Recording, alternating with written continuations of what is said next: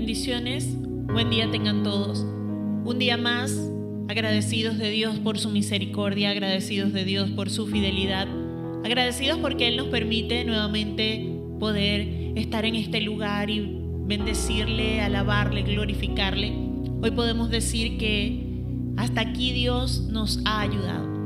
Y hoy les invito a que podamos tomar este tiempo para eso, para agradecer a Dios por su ayuda, para agradecer a Dios por su misericordia, más que pedirle, poder enfocar nuestra mirada en Jesús, poder hoy embelezarnos en Él, poder hoy adorarle, poder hoy bendecirle. Y al igual que decía la semana pasada, ya habrá un momento para colocar delante de Él nuestra petición, nuestra queja. Pero antes que todo, vamos a decirle a Dios gracias. Vamos hoy a presentar nuestras vidas, nuestros corazones delante de Él. El salmista decía en el Salmo 142, verso 5, clamé a ti, dije, tú eres mi esperanza y mi porción en la tierra de los vivientes. Y sigue diciendo, escucha mi clamor porque estoy muy afligido. Pero antes de clamar, le dice al Señor, tú eres mi esperanza, eres mi porción, eres mi parte aquí en la tierra. Vivimos en un mundo corrompido, vivimos en un mundo malo, vivimos en un mundo que se está destruyendo, cayendo a pedazos. Pero nosotros podemos tener una esperanza de que Dios es nuestra porción, es nuestra parte, que Dios es nuestra paz, que Dios es nuestro gozo en la tierra. Amén. Así que yo le invito que en esta mañana usted pueda estar sobre sus pies, pueda levantar sus manos al cielo y pueda decirle a Dios, aquí estoy para mirarte a ti, para embelezarme en ti. Hoy digo, tú eres mi esperanza, tú eres mi porción aquí en la tierra.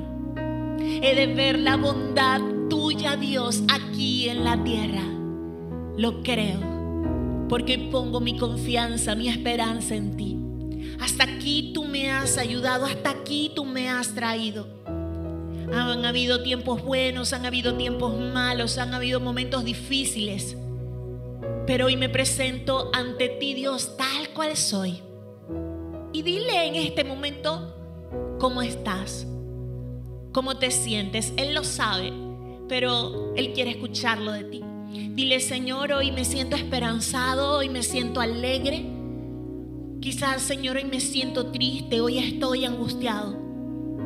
Pero antes de pedirte nada, quiero decirte que mi confianza está en ti, en que tú me sacarás una vez más. Un día me sacaste del pozo, de la desesperación, del pecado, del lodo, como decía el salmista. Y sé que hoy también lo haces, Señor. Si has cometido pecado, pues pídele perdón a Dios por tus pecados. Creo que todos fallamos cada día. Pues hoy, Señor, queremos pedirte perdón. Hoy queremos presentarnos delante de ti. Tu palabra dice que solo los de limpio corazón, los de manos limpias pueden presentarse delante de ti. Y yo quiero, yo quiero que tú me mires hoy, Señor. Yo quiero que tú me saques. Yo sé que tú tienes cosas hermosas preparadas para mí. Tú eres mi porción. Tú eres mi porción. Y por eso hoy alabo tu nombre. Y por eso hoy vengo a este lugar y me reúno junto a tus hijos para adorarte, para alabarte, para glorificarte, para decirte mi esperanza está en ti, Jesús. Solo tú eres mi esperanza. Solo tú eres mi porción aquí. Nada más. No hay bien para mí fuera de ti, Señor. Y si nos escuchas a través de la radio, si de alguna manera este audio llegó hasta ti, pues de la misma manera dile hoy al Señor, tú eres mi porción. Sé intencional hoy, seamos hoy intencional en salir corriendo a buscar esa parte que nos corresponde. Esta es mi porción. El momento en que puedo tocarte. El momento en el cual puedo bendecirte. En el momento en el cual puedo abrazarte, Jesús. Jesús, Jesús,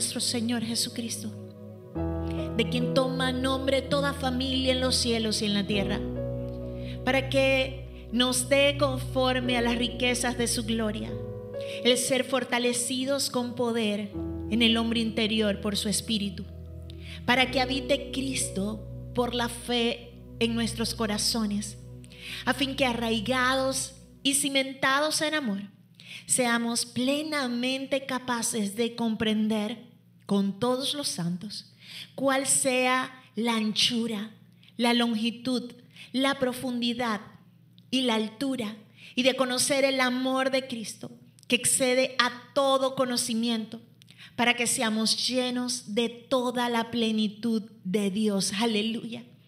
Y aquel que es poderoso para hacer todas las cosas mucho más abundantemente de lo que pedimos o entendemos, según el poder, según el poder de Cristo que actúa en nosotros. Aleluya. A Él sea la gloria en la iglesia. Aleluya. A Él sea la gloria en la iglesia.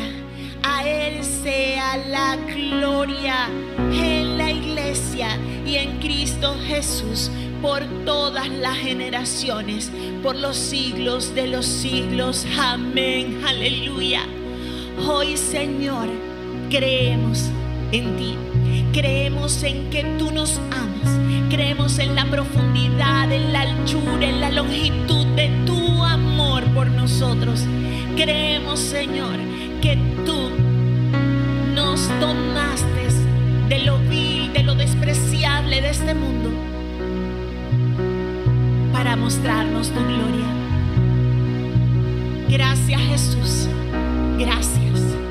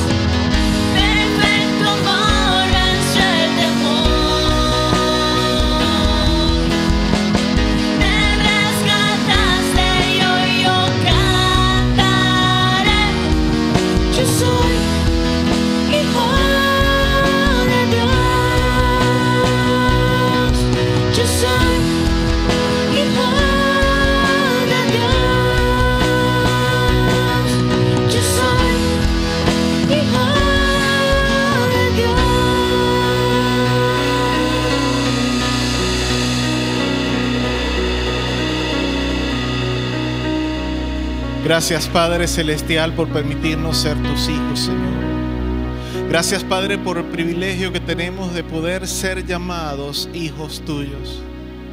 Gracias Padre porque podemos amarte, porque tu palabra dice que tú nos amaste a nosotros primero.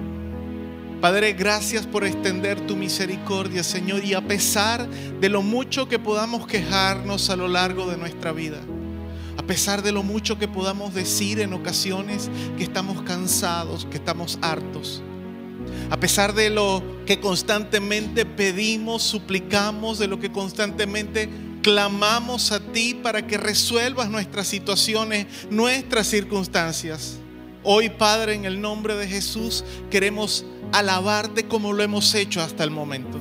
Gracias, Padre, por darnos voz, por darnos pulmones, por darnos aliento en nuestro cuerpo, en nuestra vida, en este día, para poder alabar y bendecir tu nombre. Y ahora, Señor, queremos tomar una porción de tiempo para también consagrar ante ti nuestra alabanza y nuestra adoración por medio de nuestras ofrendas y de nuestros diezmos. Padre, es imposible que podamos dar nada a ti, ni siquiera alabanza, si tú primero no nos das algo a nosotros. Tú nos diste la vida, Señor, nos has dado salud, nos has dado la capacidad de conocerte, nos has hecho, nos has llamado hijos tuyos, Señor, y por eso hoy te podemos alabar. Pero también, Señor, eres tú el que nos provees de todo cuanto necesitamos en este mundo para poder vivir. Gracias por la capacidad para el trabajo. Gracias por la habilidad en nuestras manos. Gracias Padre por la inteligencia. Gracias Padre Señor por las oportunidades que nos brindas. Gracias Padre por cada porción de provisión Señor que tú nos permites llevar hasta nuestros hogares.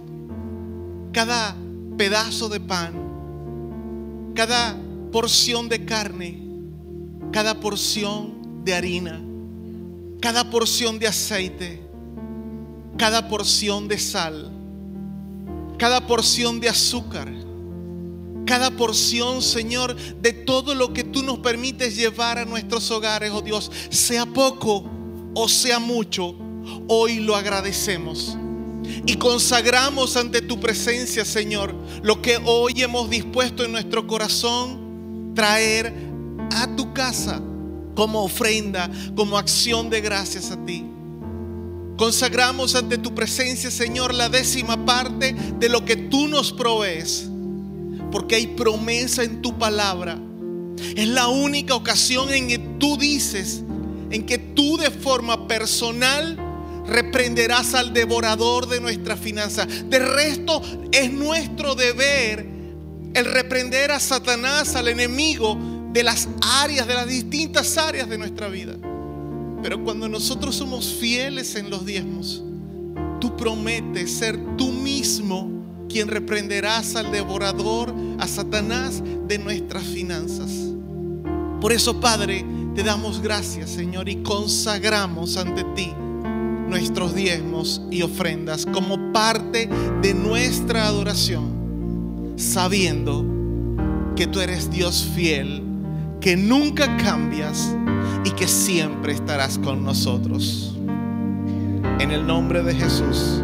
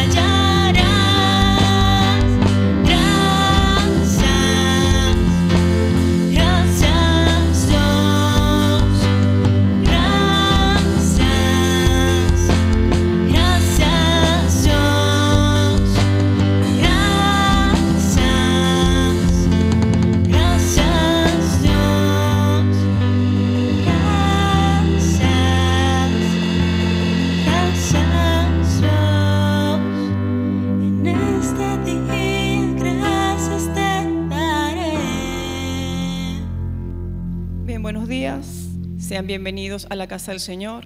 En esta mañana es día de que usted le pueda decir al Señor, Señor, aquí está mi corazón, te entrego mi corazón, mi vida. Es muy importante que nosotros podamos estar con el Señor cada día, tener una fe genuina con el Señor y estar seguros de que es Dios que está en nuestros corazones. Amén. Vamos a orar por la palabra que el Señor trae en esta mañana y que nuestra mente y nuestro corazón esté dispuesto a entenderla.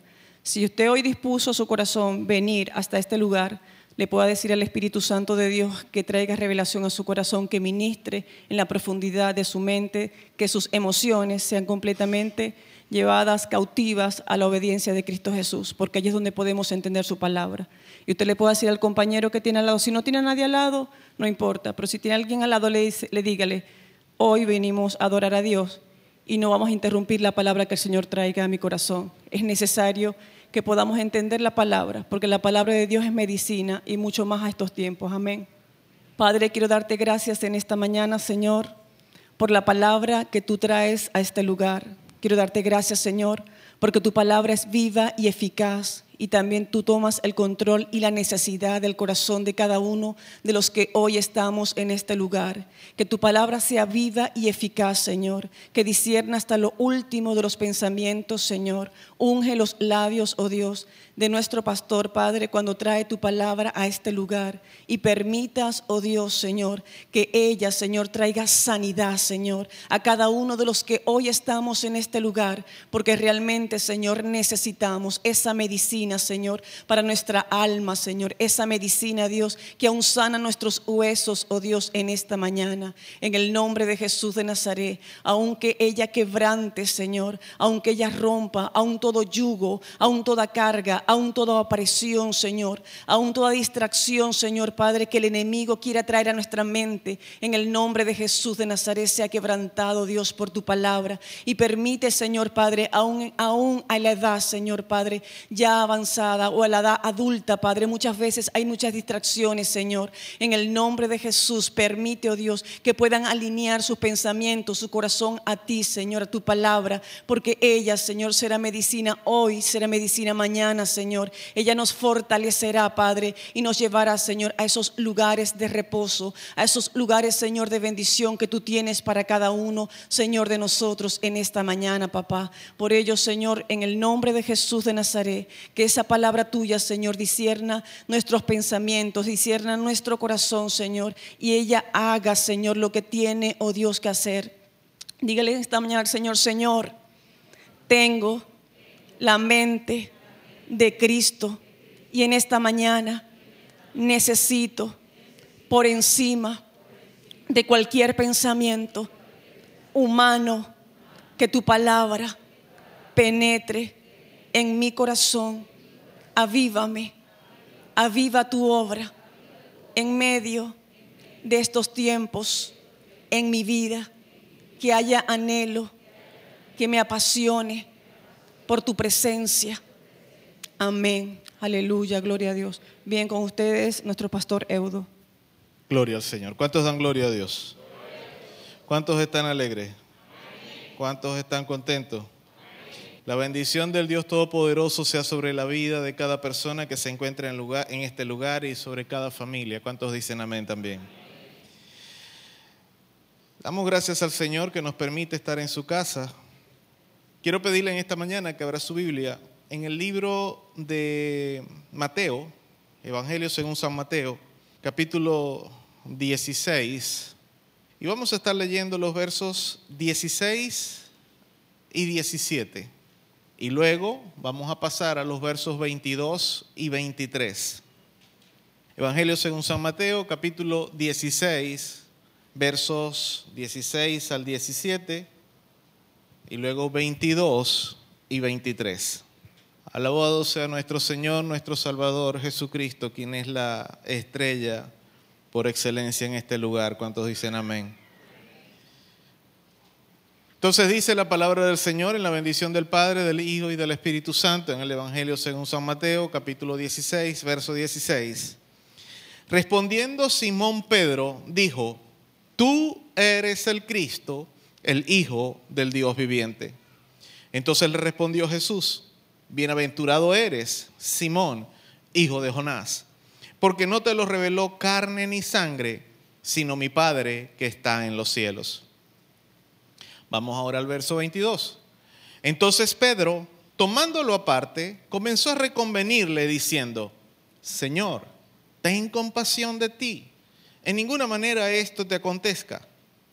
Pero él, es decir, Jesús, volviéndose, dijo a Pedro, quítate de delante de mí, Satanás, me eres tropiezo, porque no pones la mira en las cosas de Dios, sino en las de los hombres. Dios añada bendición, liberación, salvación y salud por su santa y bendita palabra. ¿Cuántos dicen amén? Tenemos que aceptar que los sentimientos humanos son complejos. De seguro más de una ocasión usted, igual que yo, nos hemos encontrado en una situación en la que hemos dicho, no entiendo qué me está pasando. Es decir, no entendemos, no logramos descifrar, no logramos entender qué nos está pasando en lo profundo de nuestro propio ser. No entendemos nuestros pensamientos, a veces no nos damos cuenta, es decir, no entendemos ni siquiera por qué dijimos algo o por qué lo hicimos, por qué reaccionamos de la manera que reaccionamos. Y podemos en muchas ocasiones sentir amor por alguien, pero a la vez estar bravos, disgustados o molestos con esa persona y no querer dirigirle la palabra. Es decir, amamos a esa persona, pero en el momento estamos tan bravos que no queremos verlo siquiera o verle. Suele suceder sobre todo en personas que tienen que convivir juntos, digamos, una pareja de casados, un matrimonio. En ocasiones también sucede también en, la, en, las parejas cuando son novios. Hay un roce, hay una discusión, una pelea y, y, por un tiempo no se quieren ni siquiera ver. Pero ya la cosa se vuelve un poquito más complicada cuando son pareja, cuando ya están viviendo en matrimonio, porque obligado tienen que, tienen que verse. Y en ocasiones uno agarra y decide, me voy con mi cobija para la sala. O si no se acuestan en la cama, uno mirando para una pared y otro mirando para la otra. Y el detalle es que en ocasiones o incluso no quieren estar así, pero en ocasiones el sentimiento les vence. Lo que sienten en su corazón les vence. Y esa es la complejidad de los sentimientos humanos.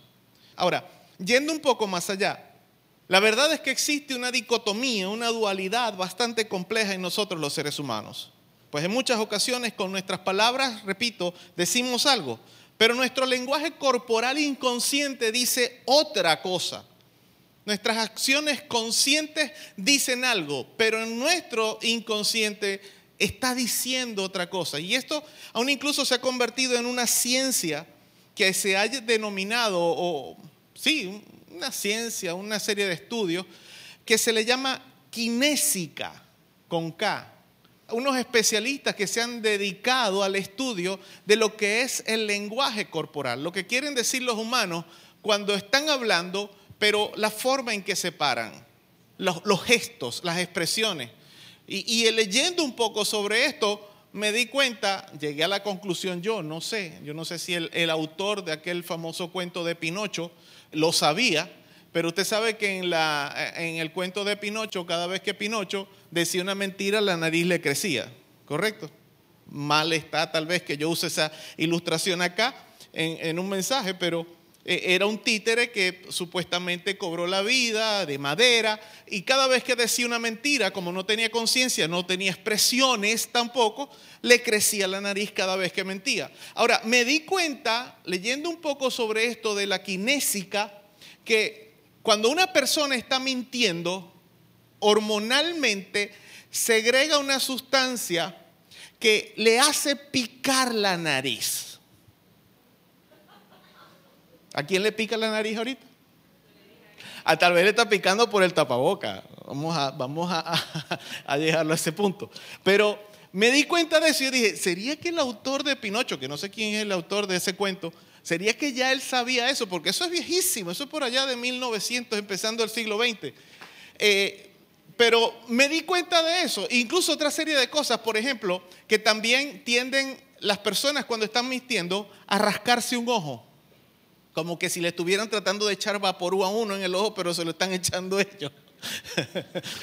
eh, el punto es, o sea, sin, entrar en todo, eh, en, tal vez en la profundidad de eso, eso es lo que estudia esta gente, eh, el lenguaje corporal. Y incluso se ha hecho tan popular en las últimas dos o tres décadas, dos décadas más o menos, que aún incluso las grandes empresas, las grandes corporaciones, esa gente que, que tienen equipos de gerentes o de, o, de empresarios que tienen que, que hacer grandes eh, eh, negocios, aún incluso contratan personas para que los entrenen a poder dominar su lenguaje corporal, es decir, ser conscientes no solamente de lo que están diciendo verbalmente, sino de lo que están haciendo con su cuerpo, cómo se paran, cómo saludan, la forma en que nosotros saludamos, damos la mano, con eso estamos transmitiendo un lenguaje.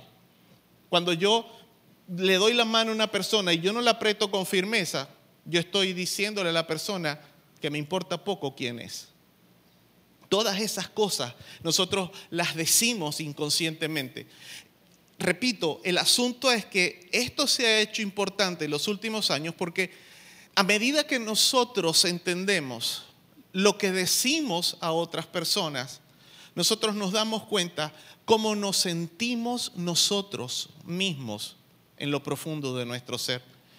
Porque la triste realidad es que en muchas ocasiones no nos conocemos a nosotros mismos tan bien como quisiéramos conocernos.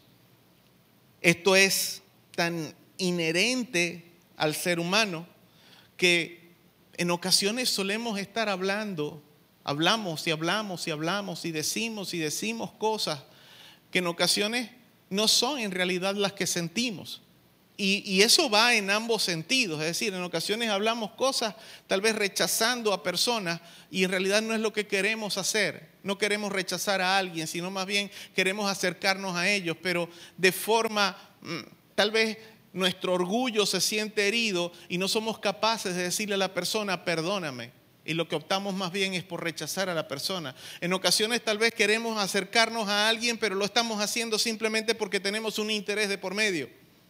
Y repito, esto es algo inherente al ser humano, a lo que es ser humano.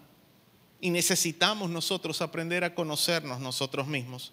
Porque a final de cuentas, nuestro cuerpo termina hablando lo que nuestras palabras quieren disimular. A diario, usted y yo hablamos, tanto por nuestras palabras como por nuestras expresiones corporales.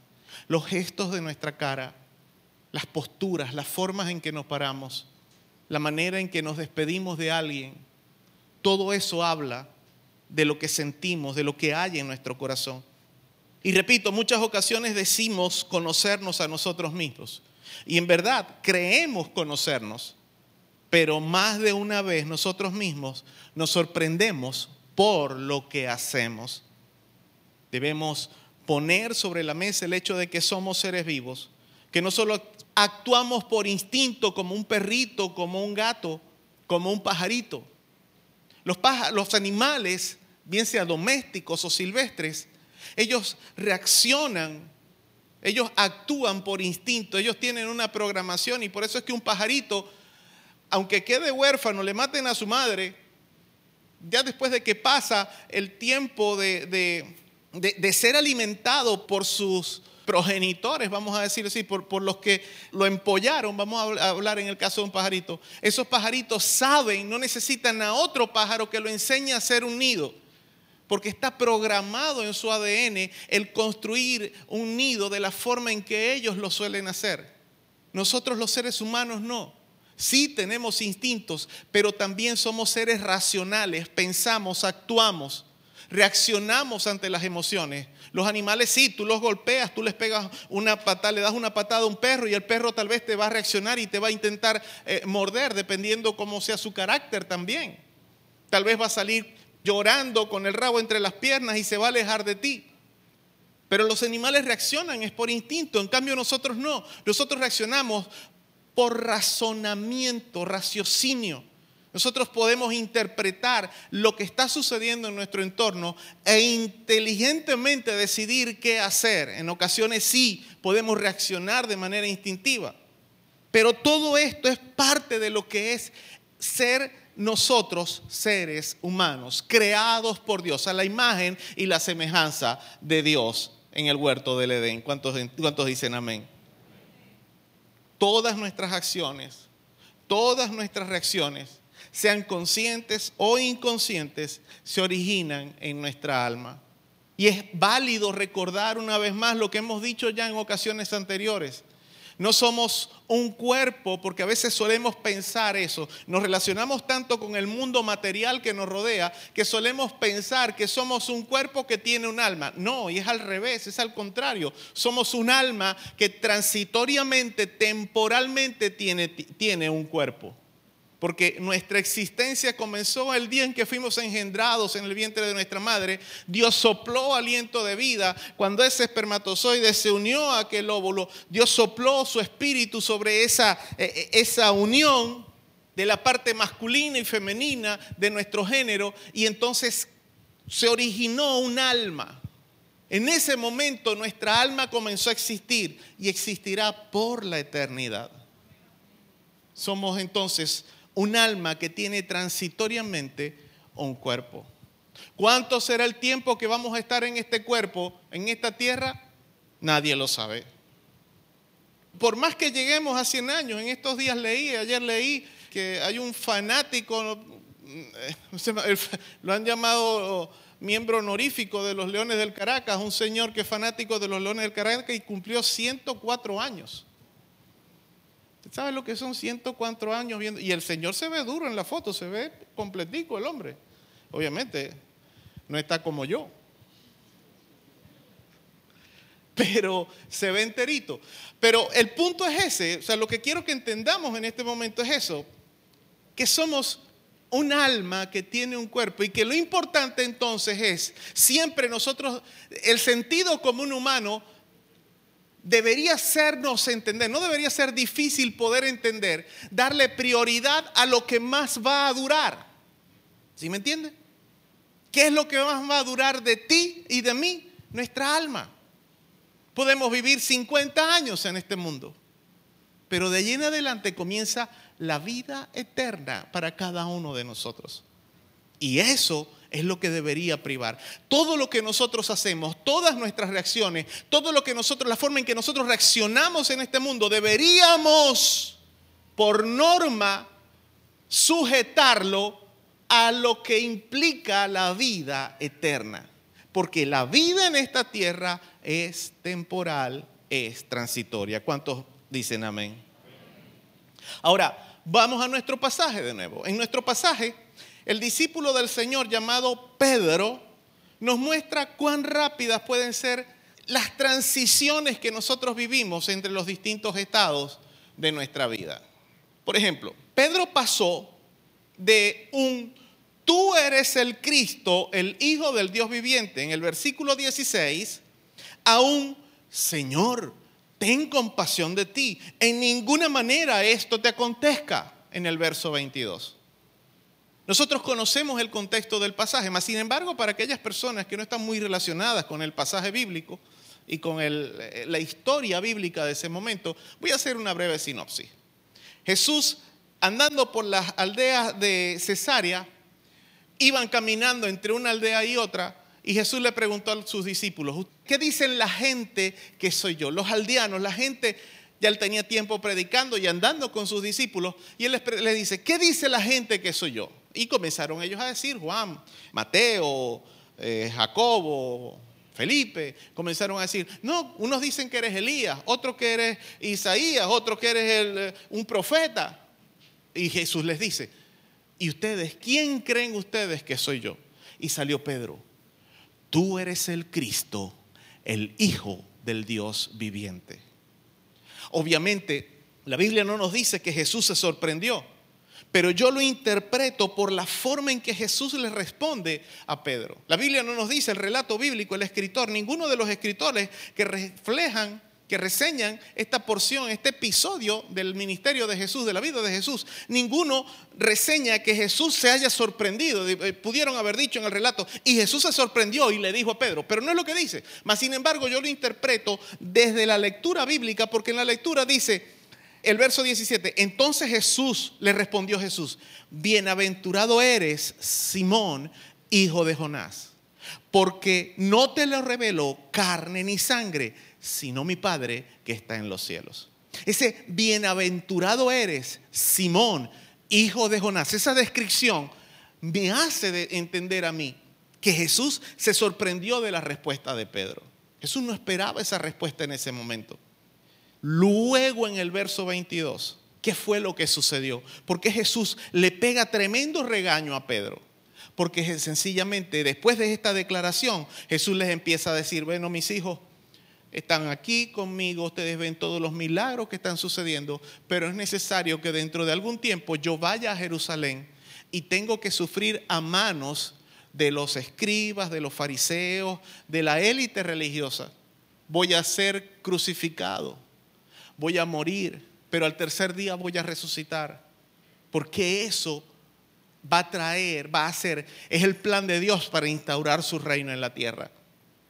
Y entonces ahí fue donde ya salió Pedro. Señor, ven acá. Y es lo que leemos en el verso 22, cuando dice, entonces Pedro, tomándolo aparte, comenzó a reconvenirle diciendo, Señor, ten compasión de ti en ninguna manera esto te acontezca. ¿Qué estaba tratando de hacer Pedro? Tú eres el Cristo, pero no te conviene hacer eso. Tú eres el Hijo del Dios viviente, pero no te conviene ser muerto. ¿Por qué vas a dejar que te maten? Hay otra vía, hay otra alternativa. Y por eso es el regaño tan fuerte que Jesús le mete. Apártate de mí, Satanás, porque me eres tropiezo. Mucha gente dice que Jesús llamó a Pedro diablo. No, Jesús no llamó a Pedro diablo. Jesús habló directamente a Satanás que estaba manipulando la conciencia de Pedro. Eso fue lo que sucedió en ese momento. Y usted puede decir, pero ¿cómo es eso? ¿Cómo eso puede ser posible? Simple. Como dije antes de comenzar a hablar de Pedro, porque a veces decimos, estamos leyendo esta parte en los evangelios y nosotros decimos, y el apóstol Pedro dijo, y el apóstol Pedro negó al Señor. No, y en este momento Pedro no era apóstol. Pedro era un discípulo como cualquier otro. Un discípulo es un seguidor, alguien que sigue, alguien que está aprendiendo. Alguien que está recibiendo de su maestro, no está en capacidad de enseñar a nadie todavía. Y si está en capacidad de enseñar, mire, eso es como la locura que se está planteando en nuestro país en este tiempo. Que un chamo que está estudiando cuarto año de bachillerato puede darle clase a los de primer año de bachillerato. Perdóneme, eso es una locura, eso es irracional. No están preparados para dar clases. No lo están.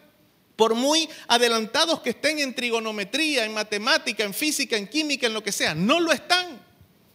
Lo mismo estaba sucediendo aquí. Pedro no era un apóstol todavía. ¿Por qué? Por la simple y sencilla razón de que el Espíritu Santo no estaba ministrando en la tierra en ese tiempo todavía.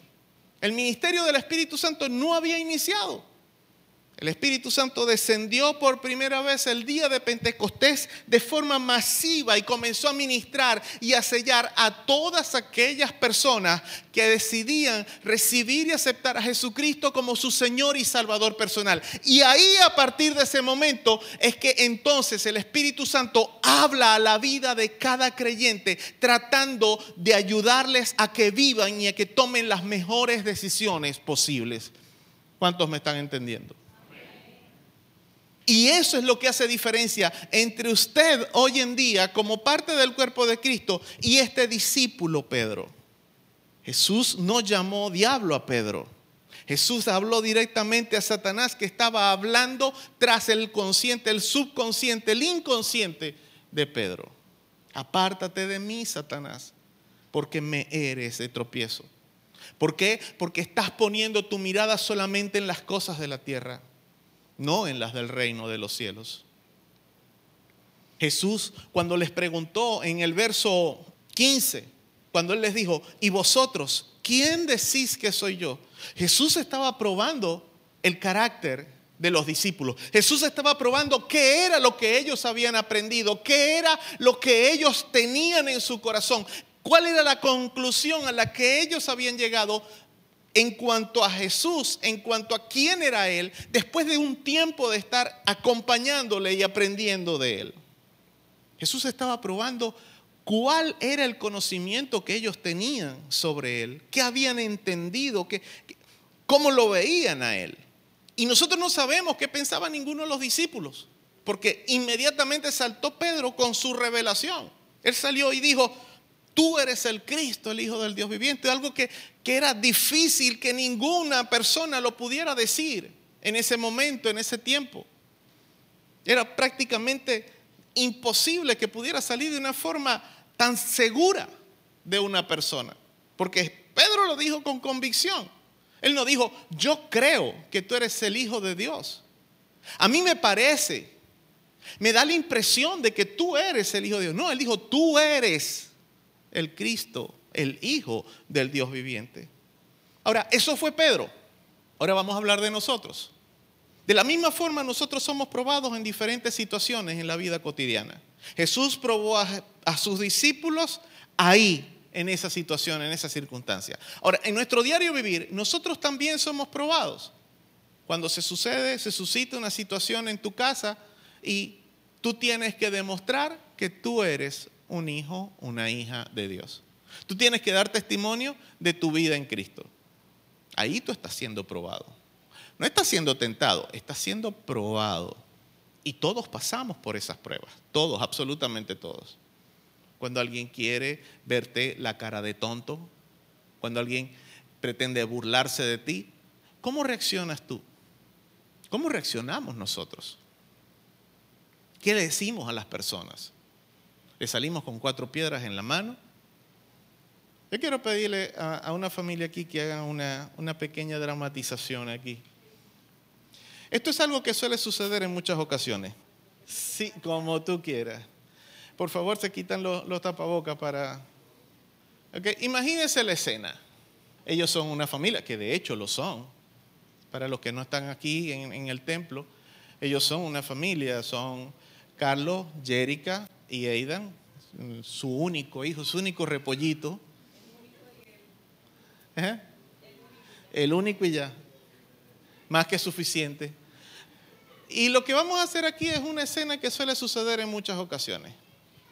Porque en estos tiempos de redes sociales todo el mundo se vive tomando fotos. ¿O no?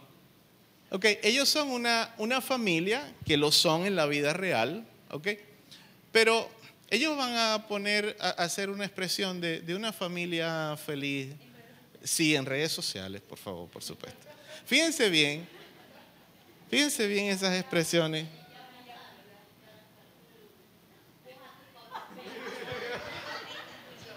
Oh Jesús de Nazaret, Dios mío. Que parezca verdad, por favor. Que parezca verdad. ¿Se está dando cuenta de eso? ¿Se dio cuenta de eso? Si no se dio cuenta, por favor, vuélvanlo a hacer. A. Porque el problema, es- eh, ven otra vez. El punto es este. Está la foto, la imagen de la foto, lo que sale y se publica en la red. La foto que ve la familia que está, no sé, en Chile, ustedes tienen familia, en Colombia, en Bogotá, que ellos nos están viendo aquí, está allá eh, tía Ermelinda, Jessica, Naila, Carlos, ¿quién tiene por fuera de tu familia? En Maracaibo. ¿Su tía qué? Mairene. Su tía Mairene, y ellos se tomaron esta foto, digamos, el 24 de diciembre en la noche. Una foto muy linda, muy preciosa, bien arregladitos todos, eh, y en una posición y tal. Pero resulta ser que al desbaratar el cuadro de la foto, ¿qué sucede?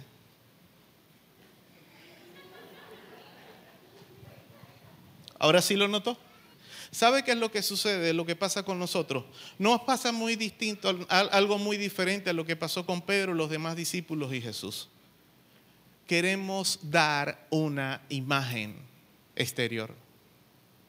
Esto se debe a que a unas cosas simples y sencillas. El mundo tan globalizado en el que vivimos, sumado a la moderna cultura de consumismo que tenemos, y el exhibicionismo mediático que el Internet y las redes sociales ha arrimado a prácticamente todo el mundo. Y aquí entran todos, cuando digo todos, todos. Gente que no tiene temor de Dios, gente que es perversa, pagana, gente que es exhibicionista, gente que se enseña desnudos, haciendo poca vergüenza, haciendo cosas que simplemente que están reservadas para hacerlas en un cuarto, en una habitación privada. Hay gente que ya en las redes los está poniendo. Hubo una fiesta por allá en diciembre, creo que fue, en Valencia, donde unos tipos tenían un acto eh, eh, eh, sexual en público y se posteó en las redes sociales. Toda esa sinvergüenzura ha arrimado, y repito, a casi todo el mundo, porque hay gente que no lo hace. Pero sí podríamos decir que a casi todo el mundo lo ha arrimado a la intención o al deseo de fingir una vida que en realidad no tienen. ¿Qué de veces nosotros no vemos fotos de estas en redes sociales de familias muy felices, pero que cuando se desbarata el cuadro de la foto, cuando se desbarata eh, la pose de la foto, cada quien agarra por su lado y se mete en su teléfono de nuevo. O, como le hizo Carlos a, a Aidan, lo empujó. Como hizo Jerica con Carlos, le volteó los ojos. Como hizo Carlos con Jerica, fue indiferente con ella. Aplica perfectamente el dicho que dice, caras vemos, corazones no conocemos. Y lo triste de todo esto, lo lamentable de todo esto, es que quienes deberíamos estar poniendo el punto de sal, que es la iglesia de Cristo, no lo está haciendo. Nos hemos dejado arrastrar en esa corriente mediática. No son pocos los que constantemente fingen afectos. Mire, constantemente encontramos personas fingi- fingiendo afectos, ocultando sentimientos, disimulando actitudes, intercambiando valores e incluso algunos se hacen hasta expertos en controlar su lenguaje corporal. ¿Todo para qué? Para mostrar una cara o una realidad que no es propia. Así estamos nosotros viviendo nuestras vidas en estos tiempos. Es triste y lamentable, pero es verdad. Y esto da inicio, eh, mi- mire, todo esto de, afec- de- ocultar sentimientos, de fingir afectos. Cuando yo le digo a Erling, Erling, Dios te bendiga, yo sí te quiero, vos soy mi hermano querido, pero en realidad no lo es. Yo estoy fingiendo un afecto. Sí, yo lo saludo, Erling, Dios te bendiga y todo lo demás. Qué bueno que estés aquí, gloria a Dios. Pero ya de ahí a decirle, vos sois mi hermano querido, vos sois como un hermanito menor para mí. No, porque eso es falso. Mire, hace muchos años fui a visitar en una ocasión a un pastor en su iglesia porque iba a hablar un asunto. Yo no lo conocía a él, él no me conocía a mí. Y para poder tratar el asunto me, me valí de, de otra persona que sí lo conocía a él y obviamente yo lo conocía. Y le dije, yo necesito que tú me presentes con este pastor. Y fuimos, llegamos a la iglesia. Cuando yo llegué a ese salón, que lo llamaron, que le dijeron que viniera, el hombre sale y me dice, varón de Dios, usted es el hombre que estamos necesitando en este lugar. Yo sí le amo a usted. Y yo, ¿qué es este loco? ¿Qué le pasó? ¿Qué le pasa a este loco si no me conoce? A eso me refiero con fingir afectos. Mire, somos una iglesia, somos un cuerpo en Cristo y estamos llamados a amarnos los unos a los otros, pero no a fingir afectos. ¿Qué, ¿Cuál es el deber ser? Usted viene aquí a la iglesia, las personas que usted conoce con de tiempo, porque usted tal vez tiene años de estar conocido. Por ejemplo, caso, la, la- la- la hermana Xiomara Camargo. La semana pasada ella vino a la iglesia. Póngase de pie, hermana, por un ratito. Esa hermanita de ese pelito amarillito ahí tan bonito. Yo la semana pasada yo la veía, yo será ella, porque ella hace- algunos años. ¿Cuántos años se fue usted para Bogotá? ¿Hace cuánto? ¿Cuatro años? Casi cuatro años. Y el domingo pasado vino, yo no sabía. Gracias, mi hermana. Eh, El domingo pasado yo vi, yo la veía de aquí, será ella. No, dijo, no, me, no, no envió ni nada. Pero cuando terminó el servicio me acerqué hasta allí y la abracé con efusividad, con entusiasmo, porque me alegré de verla nuevamente. Pero aquí han llegado personas que yo no conozco. ¿Cuántas personas nos visitan hoy por primera ocasión? Bienvenido, Aaron. Bienvenido. Pero si yo, ¿cómo es su nombre? Discúlpeme. José Urdaneta. Mire, estaría muy mal de mi parte que yo vaya allá y yo abrace a José. Eh, Bienvenido, José. ¿Qué falta nos hace? ¿Ah? Te amo, José.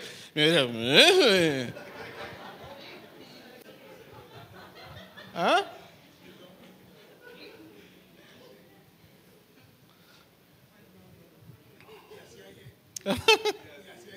Y así hay muchos. Y así hay muchos. ¿Sí me entiende? Repito, el fingir afectos, ocultar sentimientos, disimular actitudes, intercambiar valores. Es decir, cuando hablo de intercambiar valores, estoy hablando de llamar a lo malo bueno y a lo bueno malo. Y la iglesia está haciendo eso. Estamos de manera deliberada cambiando, remodelando lo que la palabra de Dios dice para que nosotros nos podamos mezclar entre la gente. Y ahí es donde yo digo que estamos intercambiando valores. Todas estas cosas, todas estas cosas están produciendo ciclos de subida y bajada emocional. Y el título del mensaje es ciclos de subida y bajada. Ahorita estoy hablando en cuanto a las emociones, porque somos cristianos, somos hijos de Dios, pero igual seguimos sintiendo. Si usted a mí me ofende, yo me siento mal. Que yo, le, que yo decida hacerle caso es otra cosa, pero crea por seguro que yo me voy a sentir mal. Si yo me doy cuenta que usted está hablando mal de mí a mis espaldas, créalo tenga por seguro que yo me voy a sentir mal. Que yo salga a decirle cuatro, ya esa es otra cosa. Voy a decir que estoy seguro, pero no está en mí el hacerlo. Porque más de, más de una ocasión ha sucedido y yo, Señor, eso queda en tus manos, tú eres el que juzga. Juzga tú entre esa persona y yo, ya. Y yo trato de seguir tratando a la persona de la mejor manera posible. Que le tengo confianza, no le tengo confianza. Que lo voy a tratar igual, no la voy a tratar igual. ¿Que se puede restaurar la relación? Sí se puede restaurar. ¿Cómo? Ganándonos la confianza nuevamente. ¿Cómo se gana la confianza? Construyéndola. ¿Cómo se construye la confianza? Con acciones, no con palabras. Mira, hay veces gente que quiere res- restaurar o reconstruir o reedificar una relación con palabras y con palabras no se construye nada. Nada se construye con palabras. Todo lo que se haya de construir se construye con acciones. Lo único que se construye con palabras es ilusiones. Porque los propósitos son ilusiones. Cuando se vuelven realidad, entonces es un proyecto concreto. ¿Cuántas veces, qué de veces no nos han mentido y no nos han engañado los políticos? Nos han ofrecido de todo y no nos han cumplido ni un 1%. Ilusiones hechas con palabras. Ahora, cuando cumplen, ok, chévere, te creo. En el único que yo creo sin ver es en Dios. En usted yo necesito ver para creer. Yo no sé si se ofendió con eso o si me lo entendió. En el único que yo creo sin ver es en Dios, porque Él me dice que Él nunca falla. Pero usted y yo fallamos. Entonces, cuando yo le digo algo a usted, usted tiene que ver acciones concretas para que usted decir, oye, lo que el pastor me prometió, me dijo, es correcto. Y por eso es que Dios es Dios y nosotros somos nosotros. Sencillo. Y esto, repito, es lo que ha estado produciendo ciclos de subida y bajada en nosotros. En este punto, cuando hablamos de nosotros, hablamos de lo emocional. Dije hace un momento, Pedro apenas era un discípulo, un seguidor de Jesús, un aprendiz. Y aunque ciertamente como cristianos nunca dejamos de aprender de Jesús, la gran limitante de Pedro es que él aún no había sido sellado con el Espíritu Santo de la promesa, como decía hace un momento. Pero nosotros sí. Como cristianos, nosotros estamos llamados, ya hablamos de la parte emocional, aunque somos cristianos, la parte emocional nos puede estar produciendo ciclos de subida y bajada, ciclos de subida y bajada, tal cual en una montaña rusa. En una montaña rusa, cuando arranca, suelen arrancar poquito a poco. Y la subida, la primera subida, la primera cuesta en la montaña rusa suele ser poquito a poco. Lo emocionante viene en la primera bajada. Y ahí es donde la gente empieza a pegar gritos. Y entonces agarra esa bajada empinada y después ahí se curva esa, esa montaña rusa y nos deja con la cabeza para abajo. Y la gente pegando gritos y gente que se desmaya y agarra viaje, vuelve a bajar, vuelve a subir. Y así estamos nosotros. En ciclos de subida y bajada dando tirabuzones triples en cuanto a nuestras emociones. Pero como cristianos también sucede lo mismo. En Juan capítulo 17, versos 20 al 21, Jesús oró al Padre no solamente por los discípulos, es decir, por Pedro, Juan, Jacobo, Felipe, Mateo y todos los demás. Jesús no solamente oró por ellos, sino por las futuras generaciones de discípulos que vendrían, es decir, por usted y por mí. ¿Y qué oró Jesús? ¿Qué pidió al Padre? Señor, que sean uno, así como tú y yo somos uno. ¿Qué estamos llamados nosotros a hacer como discípulos de Cristo? A amarnos los unos a los otros. ¿Qué estamos nosotros llamados a hacer? Ser uno en Cristo. Que a mí me duele lo que le pase a mi hermano. ¿Qué solemos hacer nosotros? A pesar de que Jesús oró, sabemos, porque lo sabemos, sabemos que Jesús oró para que nosotros fuéramos uno. Pero ¿qué solemos hacer nosotros? Solemos mantenernos distanciados y divididos. Y eso no solamente sucede en la iglesia, eso sucede en la casa. Los hijos andan metidos en lo suyo, en el teléfono. Papá está metido en lo suyo, en el trabajo. Llega a casa, metido en el teléfono. Mamá está metida en lo suyo. Si es ama de casa, metida en lo suyo, limpiando, organizando la casa porque le gusta ver la casa ordenada. Somos una familia y deberíamos estar unidos, así como dice Jesús, que sean uno como tú y yo, Padre, somos uno. Y en realidad la, la, triste realidad es que en casa estamos distanciados y divididos. Y si como familia estamos así, ¿cómo no vamos a estar así en la iglesia también? Ah, pero es que hay otra parte también. La Biblia dice en 1 de Juan, capítulo 4, versos 7 y 8, donde el apóstol Juan nos dice, amados, amémonos unos a otros porque el amor es de Dios. Y dice el verso 8, el que no ama no ha conocido a Dios. ¿Por qué? Porque Dios es amor. Sabemos que debemos amarnos. Somos una familia. Sabemos que debemos amarnos. Y damos por sentado, damos por hecho el hecho de que nos amamos. Pero el hecho es que no es un hecho que nos amemos. Y dije todo eso, esa redundancia de forma intencional. ¿Qué hacemos nosotros con, con este mandamiento que tenemos de parte de Dios, de la mano los unos a los otros? Simple, amamos a quienes nos conviene amar. Demostramos afecto y amor a quien nos conviene. Le llegamos al hermanito, ay hermanito, así soy bueno. Ay, mira, préstame la camisa nueva que... ¿Qué te pasa? ¿Estás loco? Te voy a prestar la camisa nueva. Como no me la prestó, pues yo soy maluco. Los hermanitos aquí, vamos a ver. Primero de Corintios, capítulo 12, Pablo habla de los dones espirituales. Y en resumen, Pablo dice que cada creyente ha recibido por lo menos un don espiritual. ¿Ah? Por lo menos ha recibido un don espiritual. Y que ese don espiritual que ha recibido debe ser para la edificación de la iglesia. Pero ¿qué solemos hacer como cristianos? Agallarnos con el don que Dios nos dio. Esto es mío y es para mí, es para mi bendición, yo lo uso para mí. Y la Biblia dice que todos los dones que Dios ha dado a la iglesia es para la mutua edificación de la iglesia. ¿Qué estamos haciendo nosotros con los dones que Dios nos ha dado como cristianos? Nos estamos agallando con el don que el Espíritu Santo nos dio, como si fuera algo personal de cada uno de nosotros. Cuando deberíamos estar poniéndolo al servicio de la iglesia. ¿Cómo lo hago? Ayudando, interesándome por la gente, amando al que, a la gente. Yo le voy a ser honesto. Yo soy persona de muy pocos amigos. Y no me gusta utilizar, cuando presento a alguien, a mí no me gusta decir, te presento a mi amigo.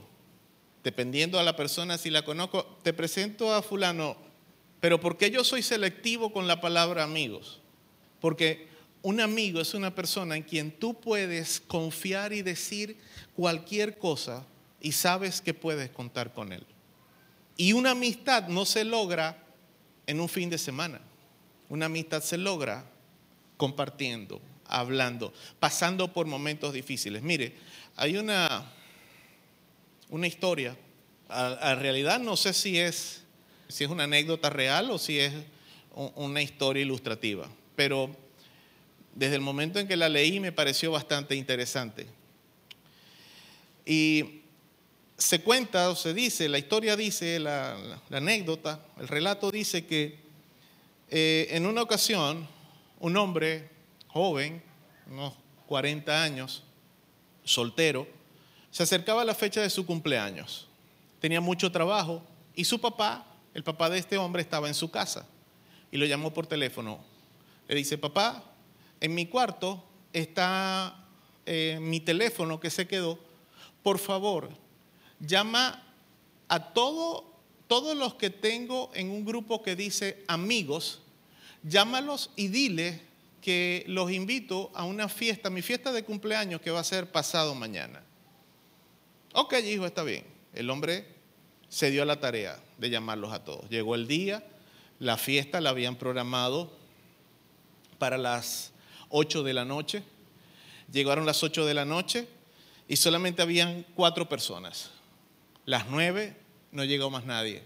Las 10 no llegó más nadie y el hombre enseguida se puso bravo. O sea, ya después de las 8 se, comenzó a molestar con su papá y comenzó a pensar mal de su padre. Sabrá Dios que me habrá entendido el viejo.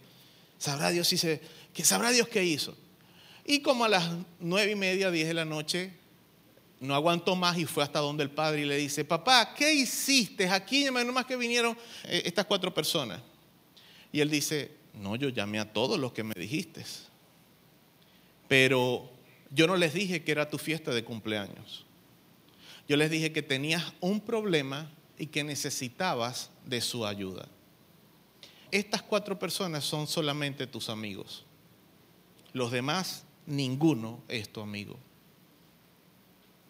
Y es lamentable, pero suele suceder así, aun incluso dentro de nuestra familia. Y no quiero, miren, en el nombre de Jesús, reprendo a Satanás si quieres sembrar pensamientos en tu mente a querer señalar y traspolar esto que estás escuchando a otras personas. Esto no es para terceros, esto es para ti que me estás escuchando, bien sea aquí o diferido por internet o por radio.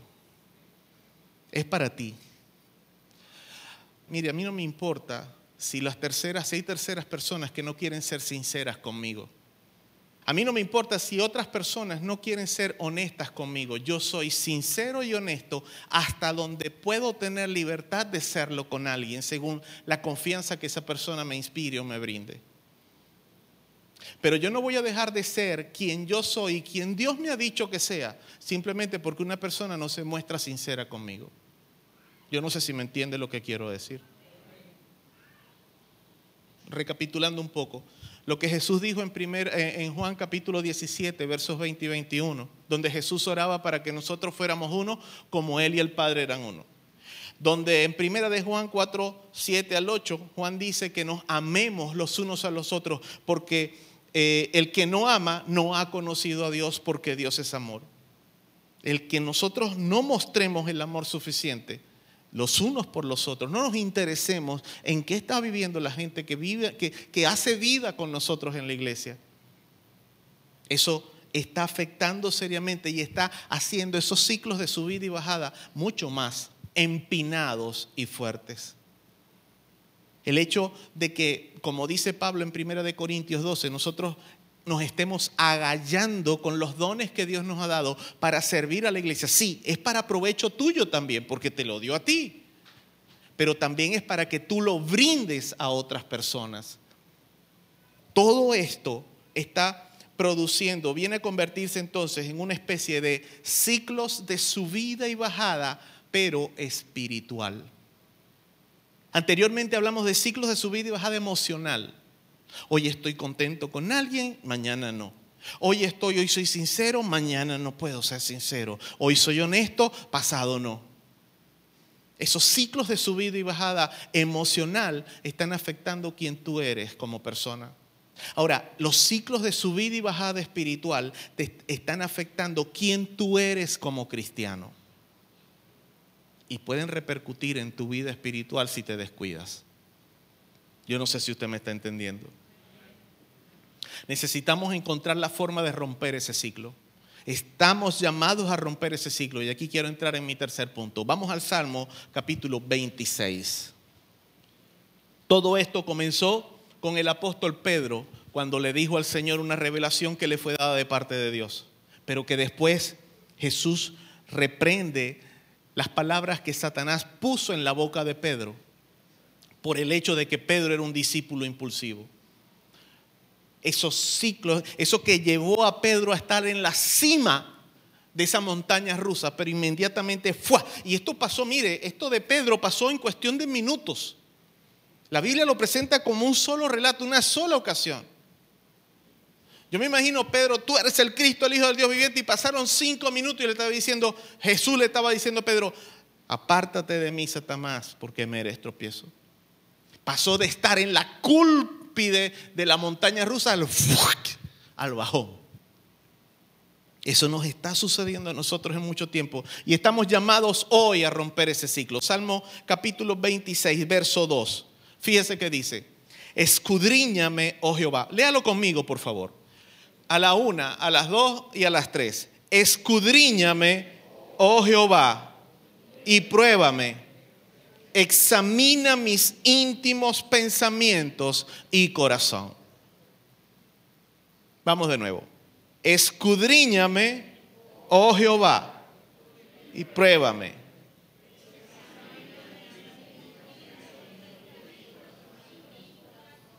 Hermano, usted después una lectura antifonal. Vamos a probar una tercera vez porque esa fue apenas la segunda. Vamos, a la una, dos y tres. ¿Ya listo?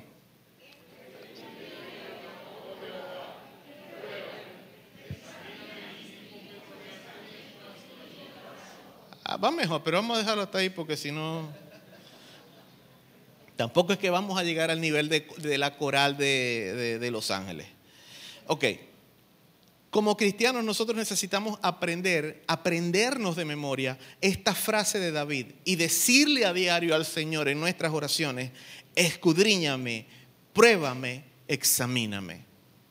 Mire, yo sé que tal vez hay personas acá que a diario lo hacen en sus oraciones. Yo desde hace mucho tiempo lo estoy haciendo. Todos los días le digo, Señor, pruébame, examíname, Señor.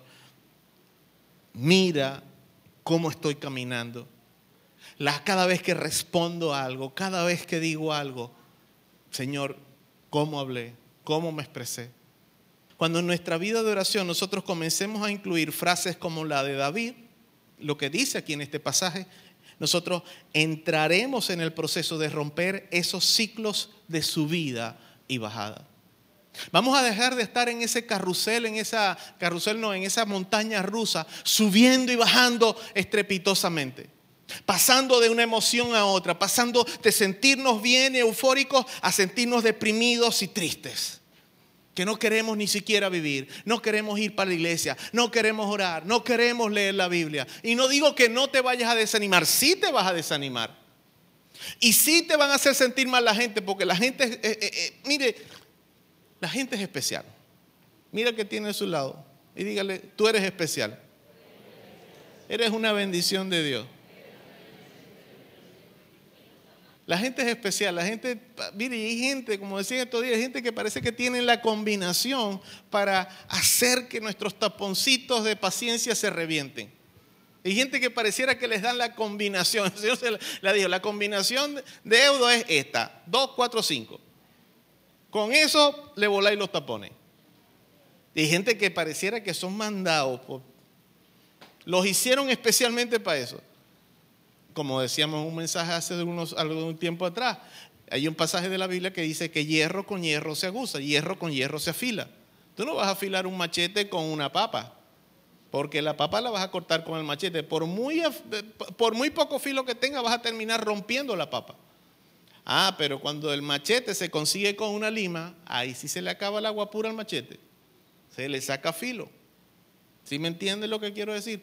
Tú no eres una persona fácil tampoco. Mira, te tienen que tocar gente que sea de carácter duro para ponerte finito a vos. ¿Ya? Yo no me quejo de la esposa que Dios me dio. ¿No te quejes de la tuya, Teodoro?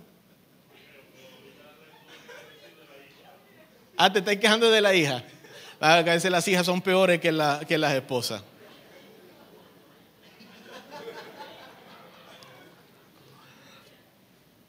¿Sabes por qué las hijas son peores que las esposas?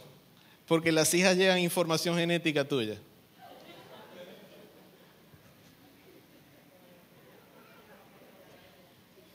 Y entonces llevan más la clave para pa torcerle la oreja a uno. ¿Ah? No, pero ya poniéndonos serios de nuevo, necesitamos comenzar a romper esos ciclos de subida y bajada. Porque créame, vas a entrar en la dimensión de lo que Dios tiene para ti y para mí. ¿Cuántos dicen amén? Mire, cuando nosotros dejamos de estar en, esa, en esos ciclos de subida, y eso, qué bueno, que voy para la cumbre, que voy subiendo, qué chévere, que voy, voy creciendo, voy llorando, voy aprendiendo la Biblia y de repente, y así pareciera que en ocasiones somos nosotros también. Y usted no tiene el poder de romper esos ciclos, ni usted ni yo tenemos el poder para, por nuestros propios medios, romper esos ciclos de subida y de bajada, bien sea emocionales o espirituales. No lo tenemos. Porque yo estoy seguro que usted por muchas ocasiones en sus propias fuerzas, usted lo ha intentado hacer. Pero ¿sabe cuál es la diferencia cuando tú empiezas a decirle, como le dijo el salmista aquí, como le dijo David aquí en el Salmo 26, verso 2? Cuando tú le dices al Señor, Señor, escudriñame, pruébame, examíname. Cuando tú le dices esas tres palabritas al Señor en tus oraciones diarias, pero con sinceridad, el Espíritu Santo comienza a enseñarte. El Espíritu Santo que no estaba en Pedro en ese momento, comienza a enseñarte cómo son tus palabras, cómo son tus actitudes. Vas a dejar de fingir acciones, vas a dejar de fingir actitudes, vas a dejar de fingir sentimientos. Vas a dejar de estar intercambiando verdades de la Biblia por principios tuyos para que se acomoden y te sirvan de excusa a lo que tú haces o dices vamos a poder aprender a amar a las personas de forma correcta. ¿Y por qué digo esto? Simple, porque nosotros a veces queremos ser más buenos que Dios. Dios es el único que puede amarnos a todos sin importar quiénes seamos. Sí, estamos llamados a amarnos los unos a los otros. Pero yo en algún momento yo siento algo por una persona porque todavía no le he podido perdonar. Hermano, no fija lo que no tienes. Porque simplemente eres cristiano y qué van a decir y el testimonio. No, no finjas, sé sincero, no seas grosero. Sé sincero. Sé honesto, no seas grosero, sé honesto. Necesitamos ser sinceros y honestos. Primeros con nosotros mismos, porque de ninguna otra forma nosotros vamos a poder romper esos ciclos de subida y bajada. Vamos a ir al verso anterior del capítulo 26 de Salmos. Fíjese cómo dice, júzgame, oh Jehová, porque yo en mi integridad he andado.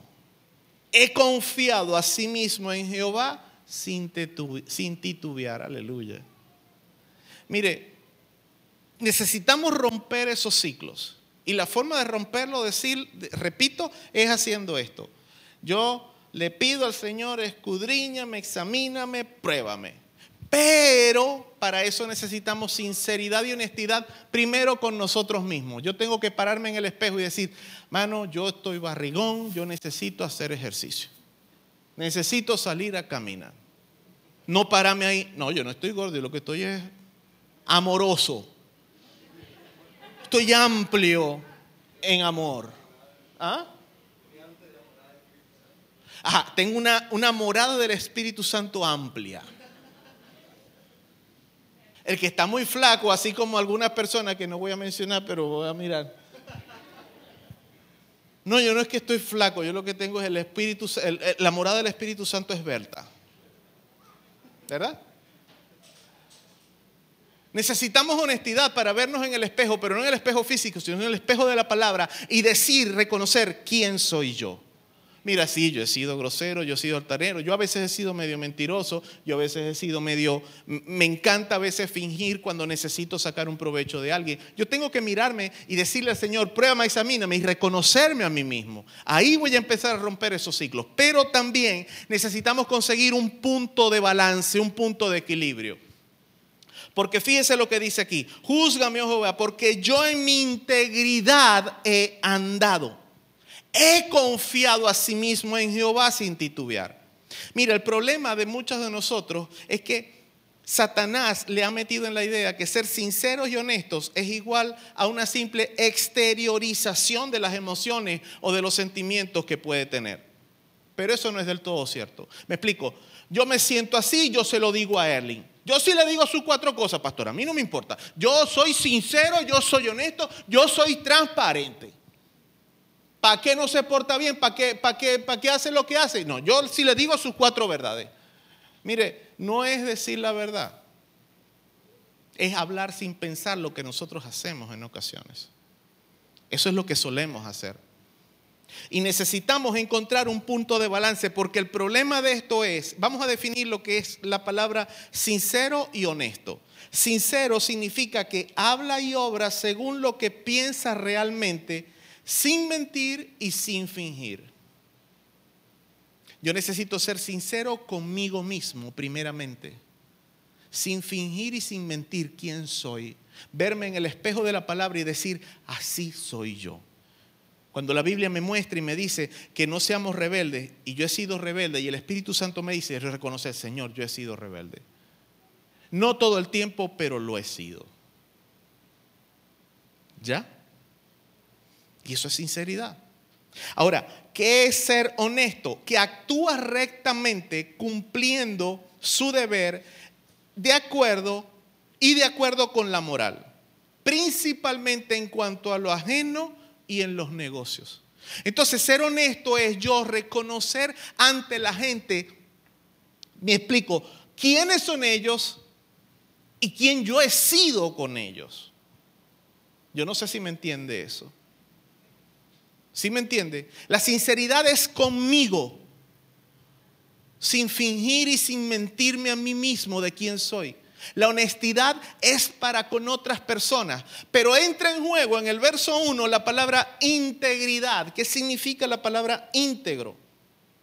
La palabra íntegro significa que es capaz de afrontarse a sí mismo con serenidad, pero a la vez con fortaleza. Porque a veces creemos que ser sereno es que, bueno, me van a pasar por encima, me van a poner el pie y ya está. No. Mire, eso es como yo siempre digo, la gente cree que para reprender demonios hay que pegar cuatro gritos y quedar afónico. La autoridad no se demuestra pegando gritos. La autoridad se demuestra por medio de la palabra, porque me van a perdonar, me van a disculpar, pero yo no encuentro ninguna de las ocasiones que Jesús oró o echó fuera un demonio. Yo no, yo no veo que Jesús, el, que el escritor bíblico, los escritores bíblicos hayan dicho que Jesús levantó la voz y le dijo, sal fuera. Que Jesús gritó y le dijo, sal fuera. Yo no veo eso. Jesús tenía autoridad y Jesús les hablaba, sal fuera. Va, hubo uno que el del Gadareno, este, te pedimos por favor que nos eches a a los cerdos aquellos. Y Jesús le dijo, vayan. Eso es autoridad. Eso es autoridad.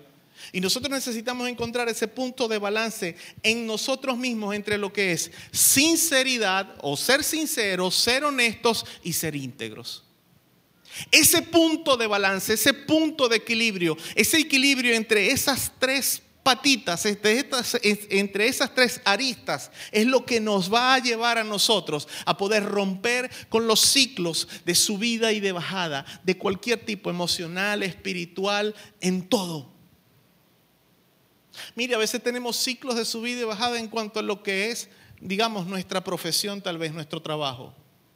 A veces tenemos, hoy quiero y voy a trabajar y vamos, que la empresa para que crezca, que tal, que cual. Al otro día, porque, no sé, por cualquier cosa de las que suceden en Venezuela, ay, no, ese negocio, eso no sirve, eso no va a echar para adelante nunca, eso es esto y tal y cual. Esos son ciclos de subida y bajada. Y no nos estamos dando cuenta. Hay días que estamos, Señor, te quiero servir con todo mi corazón, pastor, póngame a trabajar y tal, y yo voy, y yo esto y tal. Y a la semana siguiente, ¿qué pasó con fulano? Oh, no quiere venir más, pastor. Como le decía a la gente en Escuela de Liderazgo el lunes, mientras más tú te dediques a servirle a Dios, más Satanás va a levantarse en contra de ti. Pero eso no significa que él vaya a poder en contra de ti. Porque la Biblia dice que Jesucristo venció a Satanás en la cruz del Calvario. Pero el hecho de que esté vencido no le exime a él el hecho de estar, eh, eh, de, hacer trampa. ¿Me explico? ¿A qué me refiero? Satanás está vencido. Vamos a ver. Un muchacho aquí que se atreva a tirarse en el piso. Samuel es Satanás.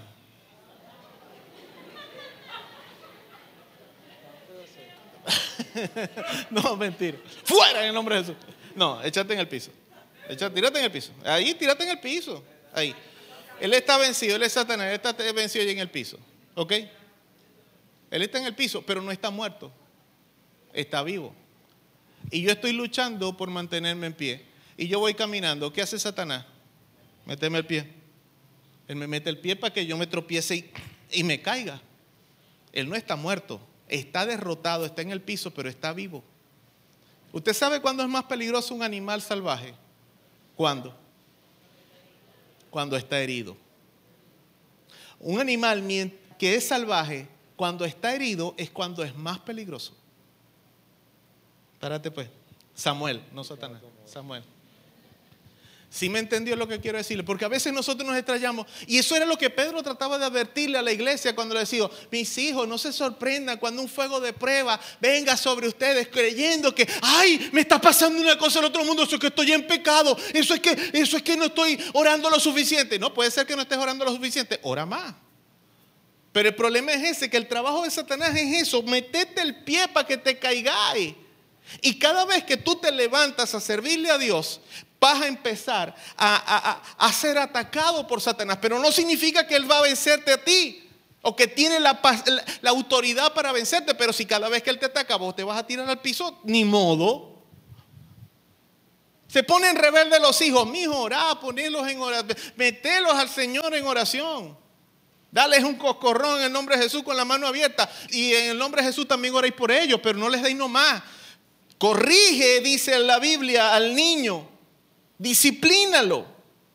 La vara de la corrección está para eso. Pero también ora al Señor. Sé sincero contigo mismo, sé honesto con otros, pero a la vez que eres sincero contigo y honesto con otros, ora a Dios para que puedas mantenerte siempre andando íntegro. Porque ese es nuestro grave problema, que nos falta integridad. Repito la definición de íntegro, que es capaz de afrontarse a sí mismo con serenidad, enfrentarse. Yo me enfrento a mí mismo con serenidad. Me explico, pero si yo me siento en la cama a lamentarme, digamos, hoy, hoy Dios te habló. Y usted dice, yo no sé quién fue el chismoso a hablarle al pastor hoy, pero hoy me dije, esto es para mí. Y usted está pensando, voy a ir a hablar con fulano porque yo lo vi hablando con el pastor y eso fue que le dijo algo mío. ¿Cuántos se atreven a levantar la mano y decir, esto fue para mí todo hoy? Tal vez tú puedas llegar hoy a la casa y tal vez tú te vas a sentir en la noche, cuando estés ya acostado para dormir, tú puedes decir, bueno Señor, pero si yo no soy así, entonces yo no sirvo para ser cristiano. Yo estoy siendo hipócrita, yo estoy siendo una persona que, que, que mejor yo no sigo asistiendo a la iglesia, yo no sigo orando, yo no sigo, porque yo no sirvo para esto. Mira, ¿sabes qué es lo que está pasando con eso? Tú no estás siendo íntegro, porque no estás siendo capaz de enfrentarte a ti mismo con serenidad, con cabeza fría, como se dice por ahí. Tú no te estás enfrentando a ti mismo con fortaleza, es decir, de, forma en que tú seas capaz de mantener tu posición para romper con esos ciclos de subida y bajada. Entonces quiero yo preguntarte algo hoy. ¿Vamos a seguir siendo como el discípulo Pedro? Que un momento tuvo una revelación divina, una revelación de parte del cielo, de parte de Dios, y al otro momento era un instrumento del diablo para poner tropiezo a Jesús. Mire, y así es lamentable, pero así solemos ser. En ocasiones Dios nos usa en un momento para bendecir a alguien y a los cinco minutos estamos poniéndole tropiezo a la misma persona que Dios nos usó para bendecir. Pero todo por qué? Porque seguimos actuando como Pedro el discípulo. O vamos a actuar más bien entonces como Pedro el apóstol. Pedro después de haber, ser, de, de haber sido lleno del poder del Espíritu Santo. ¿Sabe? Ese Pedro pasó por apedreamientos, lo apedrearon. ¿Usted cree que Pedro el discípulo hubiera dejado que le tiraran una piedra tan siquiera? El primero que agarrara una piedra para tirársela, Pedro le sacaba la espada. Atrévete a tirarme la piedra para que te arranco la mano. Atrévete a decirme algo para que veáis cómo te reviento la boca. Así era Pedro. Pero después de que Pedro fue lleno del poder del Espíritu Santo, ya no estaba subiendo y bajando en esos ciclos. Él fue apedreado, sufrió persecuciones, lo echaron en la cárcel y aún incluso fue martirizado por causa de Jesucristo. ¿Y qué pasó con él? En medio de todo eso, se mantuvo en su integridad, se mantuvo, perdón, se mantuvo firme sin fluctuar. Como dice aquí el Salmo 26, verso 1. Júzgame, oh Jehová, yo en mi integridad he andado. Tal vez tú no puedes decir hoy, Señor, he andado en mi integridad. Tal vez con timidez podemos atrevernos a decirlo, porque lo hemos hecho. Tal vez sí, te has esforzado y has mantenido, has tratado de mantenerte en integridad ante Dios y de los hombres. Y es posible. Perfectos, no, perfectos no vas a ser. Ninguno de nosotros vamos a ser perfectos. Es imposible que lo seamos mientras estemos en este cuerpo. Este cuerpo va a impulsar a nuestra alma, va a impelir a nuestra alma a que seamos pecadores. Por eso Jesús dice que cuando venga lo perfecto, cuando este cuerpo mortal sea deshecho y lleguemos al lugar de ante la presencia de Dios, nuestros cuerpos, nuestras almas van a poseer un cuerpo glorificado que ya no va a estar ligado a pecado. Y vamos a poder alabar y bendecir a Dios de formas que nunca lo hemos podido hacer en este cuerpo. Pero estamos llamados a mantenernos en nuestra integridad ante Dios, reconociéndonos a nosotros mismos, siendo sinceros. Tal vez lo que veas en algún momento de ti, la imagen que ves en el espejo en algún momento tal vez no te va a gustar. Así como cuando te paras en la mañana y cargas los pelos todos parados. Y no te gusta lo que ves y ni siquiera quieres que tu esposo te vea. Así como cuando te levantas por la mañana y te hace y te huele esa boca a y no te atreves ni siquiera a saludar a tus hijos porque te huele la boca horrible. Pero vas al baño, te cepillas, eso se resuelve de esa forma. No porque tienes la boca hedionda ya tú no sirves para nada. No, vas al baño, te lavas la boca, vas al cepillo, al espejo, agarras el espejo, el, cepillo, te paras frente al espejo y te peinas. Se acomodó eso, ya está. Tu imperfección se arregló. ¿Cómo? Haciendo pequeñas cosas, cepillándote los dientes, lavándote la boca, peinándote, bañándote, te se quita el mal olor. Lo mismo sucede espiritualmente. Cuando vamos a la presencia de Dios, nos peinamos nuestro desarreglo, nos lavamos esa boca sucia con la que a veces hablamos. Nos quitamos el mal olor a pecado que en ocasiones tenemos. Y podemos dejar, podemos romper esos ciclos de subida y de bajada. Pero necesitamos vivir en nuestra integridad, como decía el salmista. Así que yo quiero pedirte, por favor, que cierres tus ojos por un momento. ¿Qué le vamos a decir al Señor en el momento en el que estemos ante su presencia? Ante Él no vamos a tener excusas ninguno de nosotros. Todos vamos a tener que presentarnos ante Él y decirle, Señor, aquí estoy. Esto fui yo. Y tal vez vamos a querer intentar llegar allá con ese, ese tumbao, ese son que en ocasiones tenemos de sobrados y, y decirle, no, bueno, pero es que eh, yo hice esto, hice lo uno, yo fui muy bueno, yo ayudé mucho, yo colaboré, yo ayudé a gente a crecer en el Señor, yo llevé mucha gente al arrepentimiento, discipulé a muchos. Pero el Señor no va a evaluar tal vez lo mucho que hicimos, sino más bien la integridad de nuestro corazón. Así que hoy mi hermano, mi hermana, mi amigo, mi amiga, joven, jovencita, cualquiera que sea tu condición, hoy Dios te dice que con Él puedes romper esos ciclos de subida y de bajada emocional. Tú que eres, tú que has conocido al Señor, tú puedes romper esos ciclos de subida y de bajada espiritual también. Pero necesitamos entrar a ser sinceros y honestos con Dios. Necesitamos decirle como dice este Salmo 26, cuando dice en el verso 1, júzgame, oh Jehová, porque yo en mi integridad he andado. He confiado a sí mismo en Jehová sin, titubear. Y el verso 2, David clama a Dios para que lo escudriñe. Le dice, escudriñame, oh Jehová, y pruébame. Examina mis más íntimos pensamientos y mi corazón.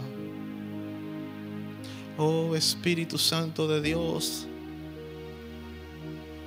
tú que tienes tu morada y tu habitación en cada uno de nosotros, habla a nuestro corazón en este momento, te pido.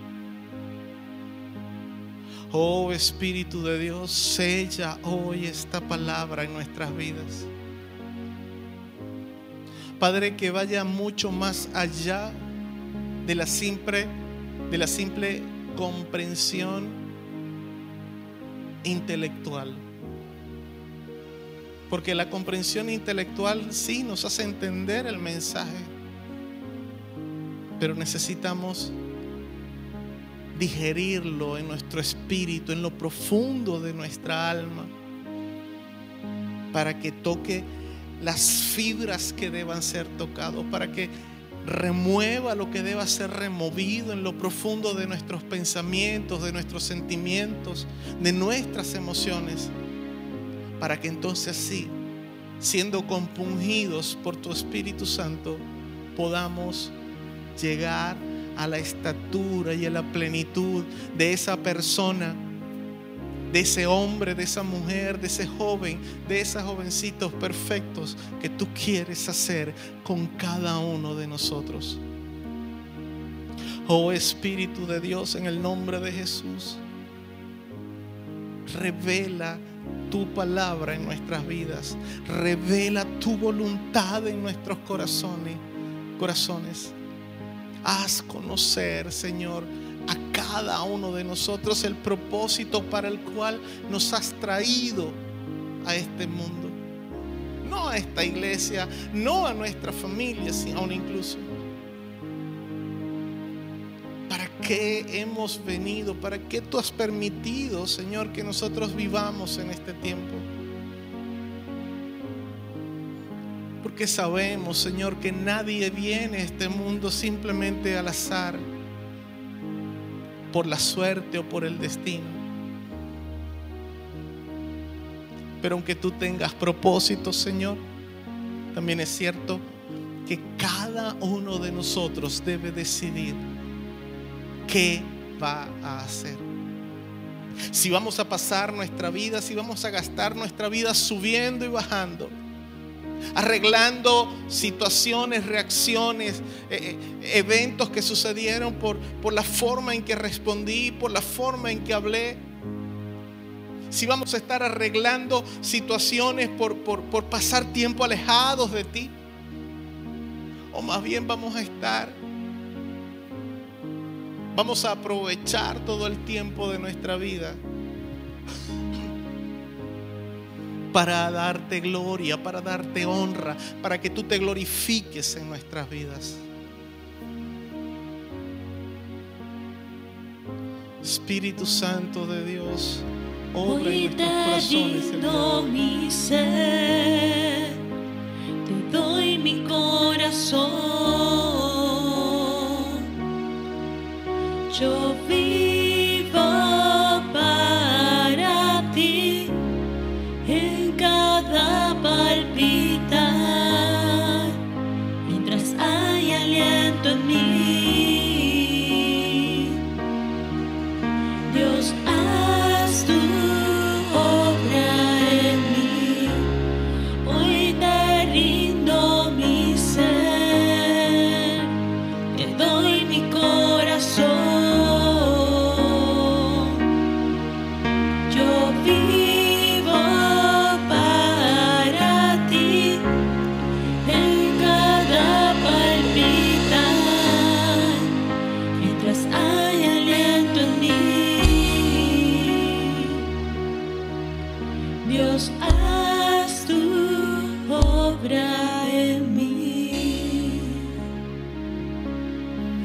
pedirte que te pongas de pie en el lugar en el que te encuentras.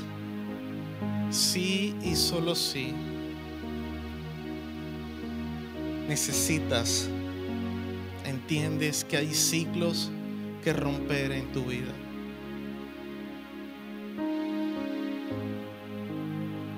Tal vez hay ciclos, habrán personas que, que esos ciclos son como los de las montañas rusas, esas eh, eh, que son atracciones eh, que, que para entrar en ellas ha- hay que pagar mucho dinero por lo extremos que son.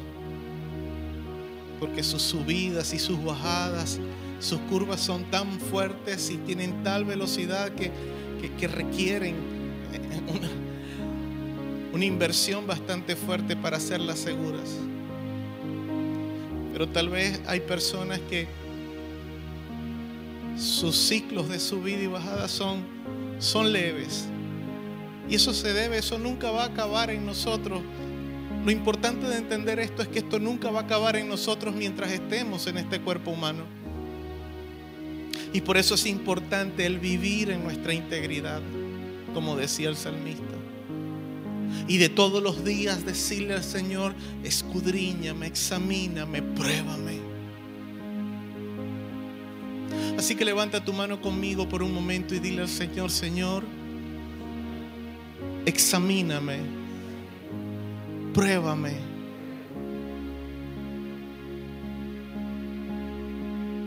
Ayúdame a ser esa persona que tú tienes en mente desde el momento en que me creaste. Reconozco mi imperfección. Gracias por hoy hablar a mi vida. Enséñame cada día a honrarte a ti. Enséñame, Padre, el punto de equilibrio en mi integridad para no sucumbir ante, ante las pruebas, para no sucumbir ante las tentaciones que Satanás pueda poner frente de mí. En el nombre de Jesús. Ayúdame cada día a rendir mi corazón, rendir mi vida solo a ti. Ayúdame, Señor, a darte a ti lo mejor de mí. Ayúdame, Señor, a amar a los demás como tú me amas. Ayúdame, Señor, a darme a mí mismo de la forma en que tú esperas. Ayúdame, Señor, a mostrar quién yo soy sin fingimientos, sin ocultar lo que hay en mi corazón, sin intercambiar principios bíblicos solo para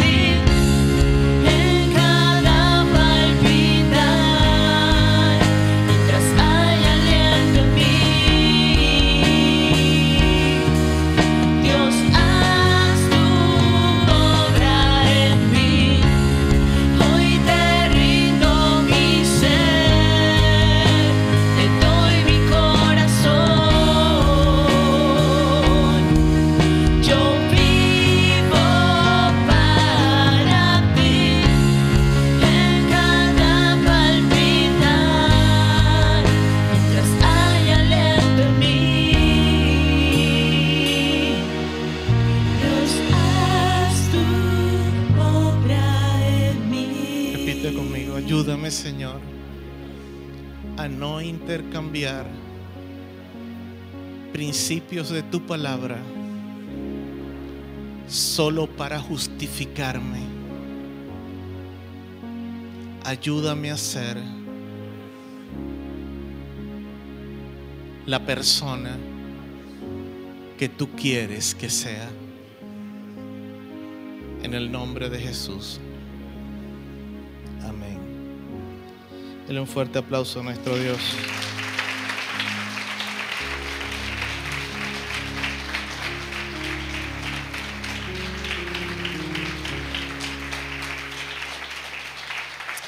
Aleluya.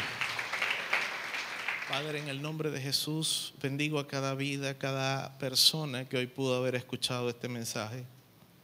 Y que según como tú hayas hablado, Señor, sus corazones puedan ser sellados por medio de tu palabra. En el nombre de Jesús. Amén. ¿Cuántos dan gloria a Dios? ¿Cuántos están contentos? Aleluya. Bien.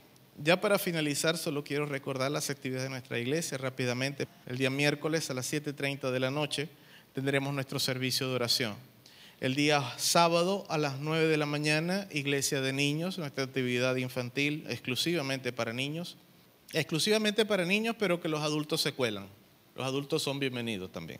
Y el mismo sábado a las 10.30 de la mañana, nuestra actividad juvenil para jóvenes. Y el próximo domingo a las 8.30 de la mañana, este servicio que estamos próximos a finalizar. Oramos para concluir en esta mañana y te decimos, Padre, en el nombre de Jesús, gracias por estar aquí en medio nuestro. En el nombre de Jesús, Señor, llévanos en paz y en bendición. Gracias por hablar a nuestras vidas. Bendecimos, Señor, la vida de cada persona que pudo escuchar, las personas que, que, escuchan por medio de la radio, las personas que fueron ministradas por tu palabra en este tiempo, Señor. Y creemos que tu bendición, que la paz tuya es derramada sobre cada vida y sobre cada corazón y que nos ayudará, nos llevará al pleno conocimiento de la gracia que es en Cristo Jesús. Gracias te damos, Señor. Llévanos en paz y en bendición hacia nuestros hogares y que el resto del día y toda la semana sea de bendición y de victoria. Por Cristo Jesús. Amén y amén. La bendición del Padre, del Hijo y del Espíritu Santo sobre cada vida, sobre cada familia. Muchas bendiciones y paz de Dios sobre su vida.